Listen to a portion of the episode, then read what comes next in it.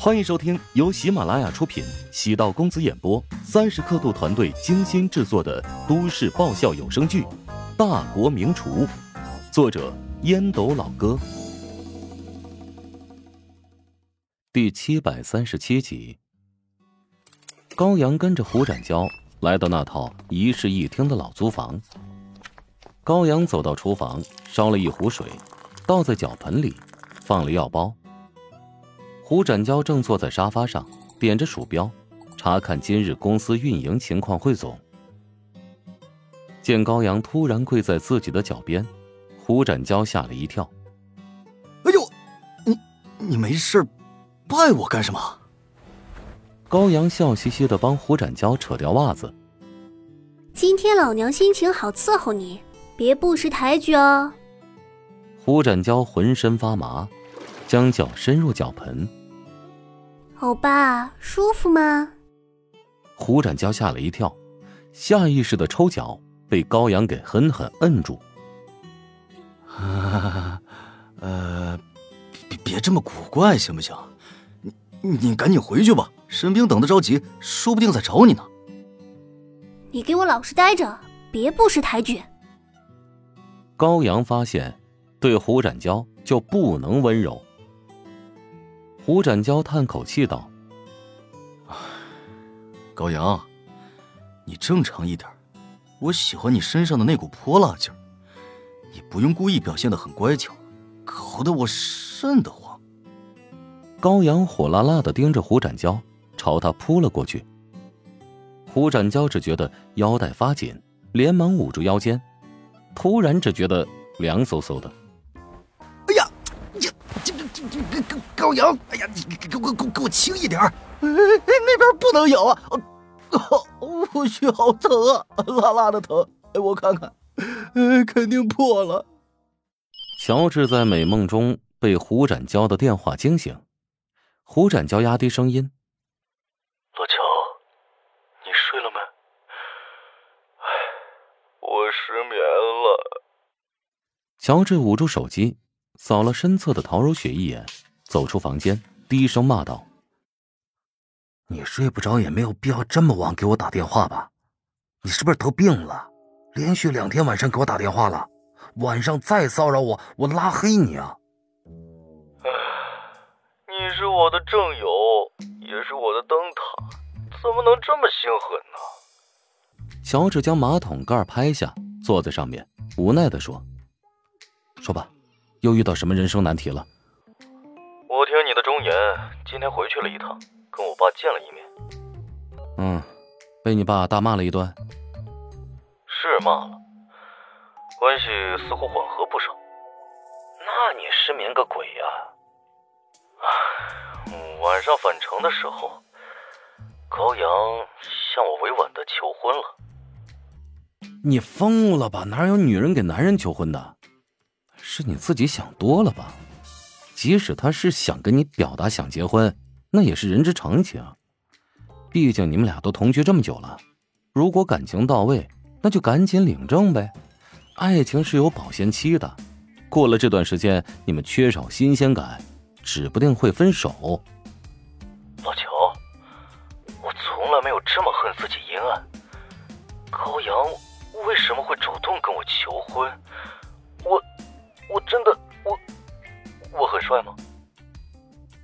呃，你跟帅倒是不沾边儿。对呀，所以我怀疑高阳是看中我的家境，要比想象中好。乔哥，你还真是后知后觉啊！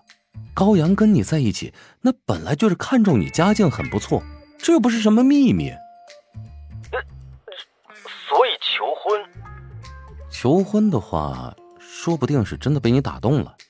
高阳是一个很现实的女人，她愿意嫁给一个人，不仅会考虑物质，还会考虑的更加长远。乔治理性分析，胡展娇挫败感很强的说道：“你的意思是，之前他其实并没有那么喜欢我？嗯，你也应该感受得到，所以不要担心高阳是冲着你的钱。”跟你表达结婚的想法，内心有个软肋被你触碰到了，所以才会有这么一个疯狂的想法。唉，好吧，我心里舒服不少。明天起，只要不失眠，我都不会骚扰你啊。行行行，滚滚滚！乔治掐断电话，胡展娇将手机揣兜里，目光落在手腕的牙印上，他暗叹了口气。嗯，哎呀，老乔还真是个心理大师啊！看来高阳被我迷住了，否则他今天咬我，不会咬的那么深呢。乔治重新躺在床上，陶如雪下意识的问道。谁呀？这么晚还给你打电话？